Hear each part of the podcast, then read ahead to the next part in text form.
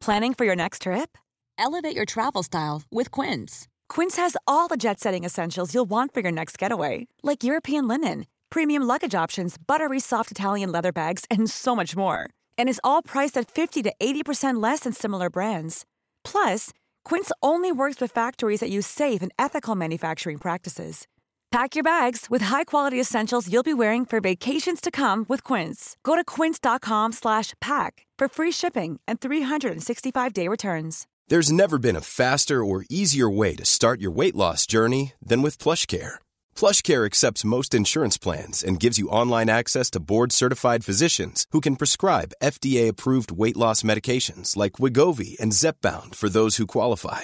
Take charge of your health and speak with a board-certified physician about a weight loss plan that's right for you. Get started today at plushcare.com slash weight loss. That's plushcare.com slash weight loss. plushcare.com slash weight loss. What are Q's true motives? Is it possible to live forever? And how do you poop on the Enterprise? One of the greatest things about Star Trek is the passion of the community to not just watch it uncritically, but to examine it deeper and try and fully understand the universe in which it takes place. Now, we've done lists before talking about some of the craziest fan theories of Star Trek, but that being said, we've hardly scratched the surface of what is out there. The Trek universe basically allows for anything to be possible. We've seen characters come back from the dead, aliens who can distort time and space on a whim, telepathic creatures the size of nebulas, and much more. Under these conditions, it's hard to disregard any theories about what's possible in Star Trek. But for this list, we're going to focus on some of the most surprisingly believable theories out there.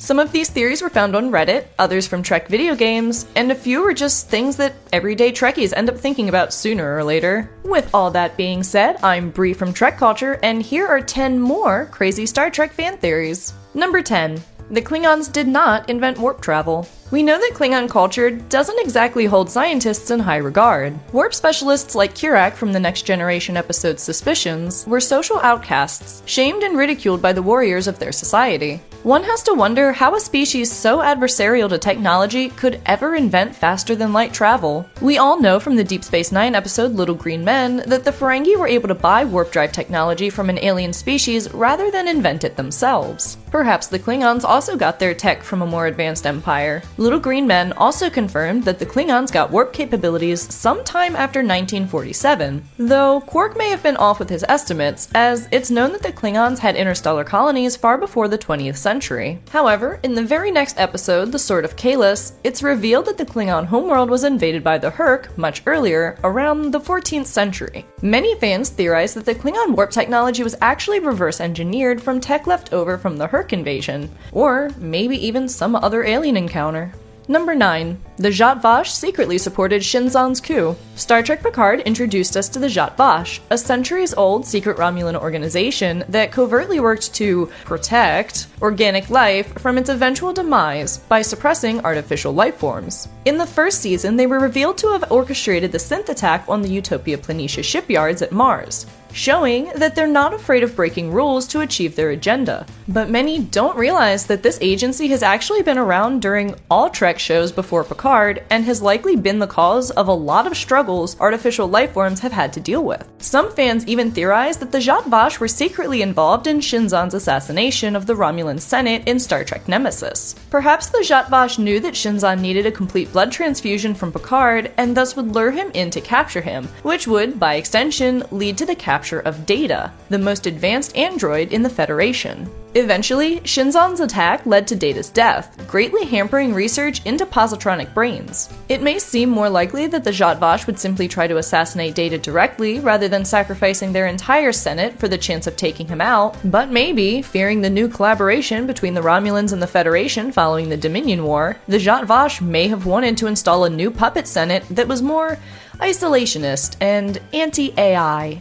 Number 8. The real story behind the TOS console designs. The original series obviously had an incredibly different aesthetic from everything that came afterwards, and one of the biggest changes was going from consoles with random blinking lights, no labels, and mechanical buttons, cranks, and levers, to the far more familiar electronic screens and touchscreens with every system clearly labeled. Of course, the real reason for these changes were because of both an increased budget to improve background details and improved picture quality that made those details more noticeable. But that hasn't stopped creative fans from coming up with various explanations for the weird TOS console designs. One theory speculates that following the war with the Klingons that devastated the Federation, Starfleet adapted more coded, confusing controls to stall anyone who may want to take over their ship. After all, it's harder to find what button fires phasers when it doesn't have the word fire phasers on it. Presumably, after the Federation reached an era of relative peace, these coded consoles were phased out in favor of a more intuitive design. It's possible that advances in encryption and user recognition also played a role as well.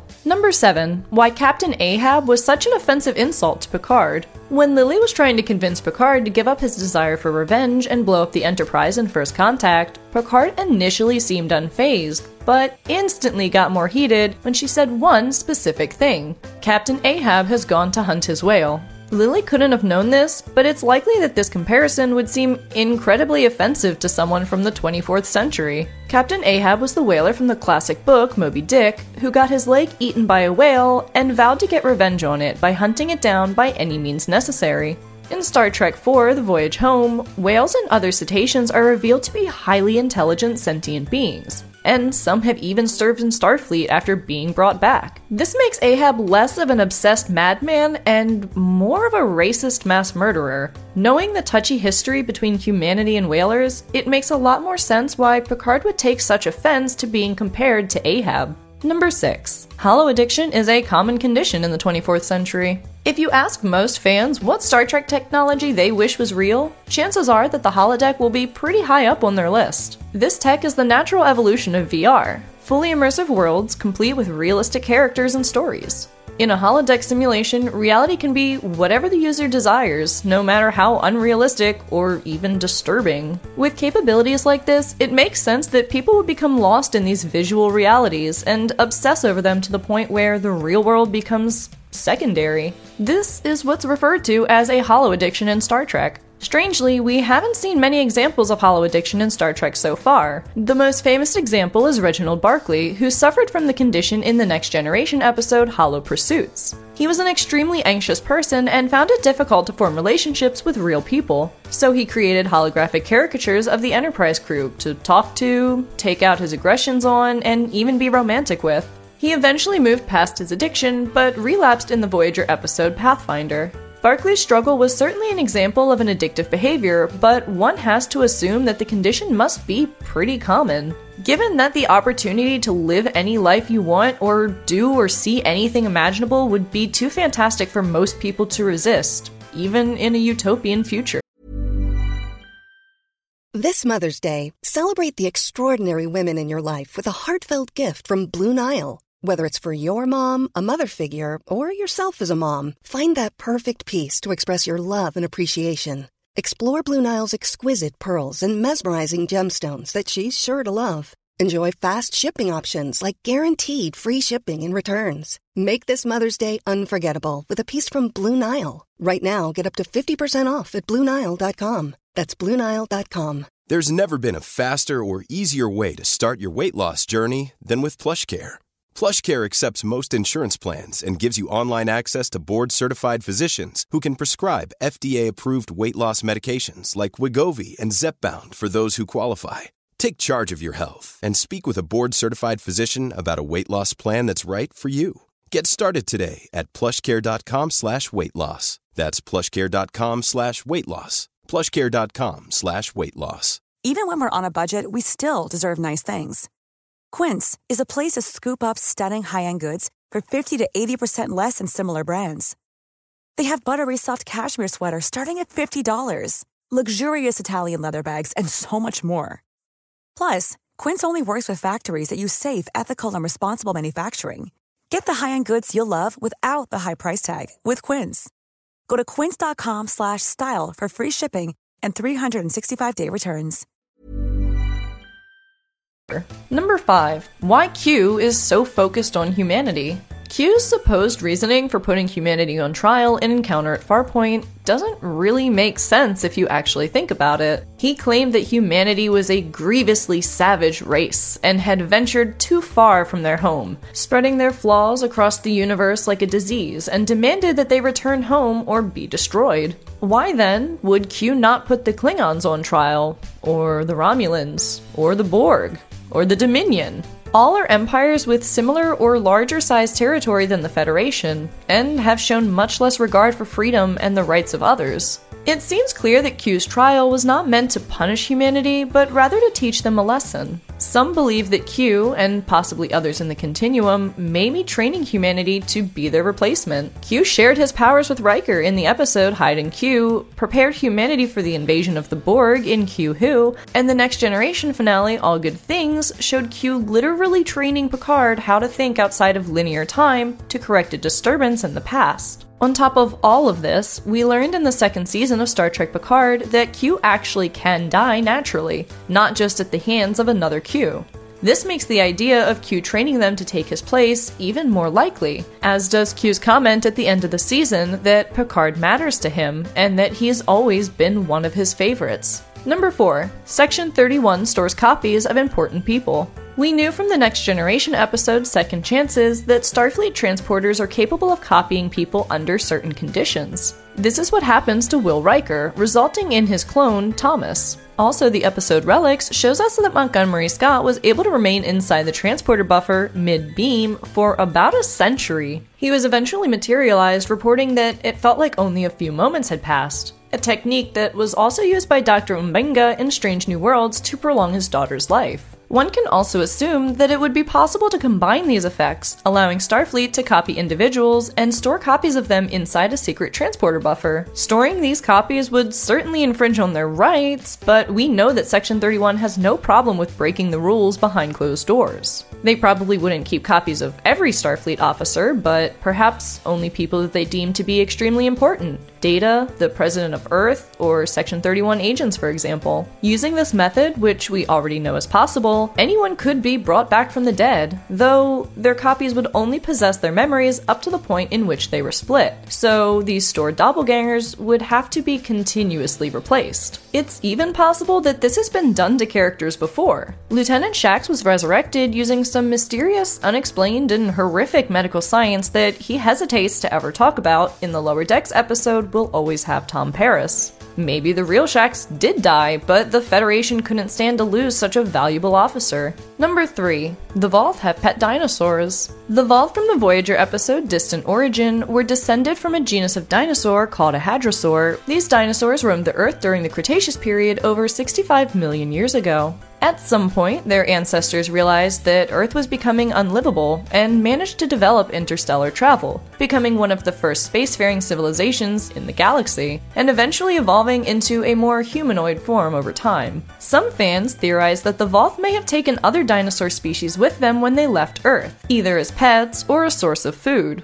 The game Star Trek Online even features a storyline where the Voth return and wage war against the Federation, using armored Tyrannosaurus Rex in combat, which props to Star Trek for getting the period correct in which T Rexes actually existed. Now, presumably, if they took any other dinosaurs with them, they would have also evolved into new species. But we know modern day alligators haven't changed much since those times, so it's also possible that the species of dinosaurs survived the mass extinction and now live among the Voth. Number 2. Star Trek is all an elaborate holodeck simulation. Holodecks from Star Trek share a lot of similarities with the simulation technology from the Matrix films. It would be entirely possible to live out your whole life in a holodeck simulation without ever realizing it, provided, of course, safety protocols were turned off. We've actually seen this be true a few times before. Julian Bashir was snuck into a holographic simulation by Section 31 while he was sleeping in the Deep Space Nine episode Inquisition, and he only noticed because his kidnappers messed up a few minor details. Also, in Star Trek Insurrection, Admiral Dougherty secretly planned to transport the Ba'ku people off of their home planet without their knowledge by creating a holodeck recreation of their town aboard a ship with a massive holodeck. Trek being a holodeck simulation would also explain why humanity always seems to prevail against all odds, and why Earth is such a non-violent utopia. The people inside the simulation may be harvested for their energy, like the Matrix, or used for some other purpose. And if the theory is true, it's impossible to say who is real and who's simply an NPC. Number 1. Boldly Going. We don't know much at all about how the people in the Star Trek universe deal with bodily waste after the 22nd century. The biggest hints we've gotten were when a chunk of the Enterprise D was cut out in the episode Q Who, revealing what looked like a toilet on one of the decks as well as when Kirk, Spock, and McCoy were imprisoned in the ship's brig by Sybok, where we saw an unfoldable toilet and a sink, though we never learned how either of these actually functioned. All of this confusion has led to a lot of ridiculous speculation from fans. We know that people in the Star Trek future still have the same bodily functions as we do, but you would think some advancements would have been made. The prevailing theory is that Starfleet toilets are a kind of mini transporter that beams the waste directly out of people's bodies. We already know from Admiral Vance in the Discovery episode There is a Tide that Starfleet ships recycle the atoms from their bodily waste and convert it into food using their replicators. So they wouldn't be just beaming their waste into space, but instead storing the matter that makes up the waste for use in replicators later. We've seen references to waste extraction in Lower Decks, Deep Space Nine, and other shows, which is most likely where they store their captain's logs, or at least the atoms they're made out of. There's not much evidence for this theory, but it could be true, and it's just so ridiculous that you know we had to include it. Even when we're on a budget, we still deserve nice things. Quince is a place to scoop up stunning high end goods for 50 to 80% less than similar brands. They have buttery soft cashmere sweaters starting at $50, luxurious Italian leather bags, and so much more. Plus, Quince only works with factories that use safe, ethical, and responsible manufacturing. Get the high-end goods you'll love without the high price tag with Quince. Go to quince.com/style for free shipping and 365-day returns.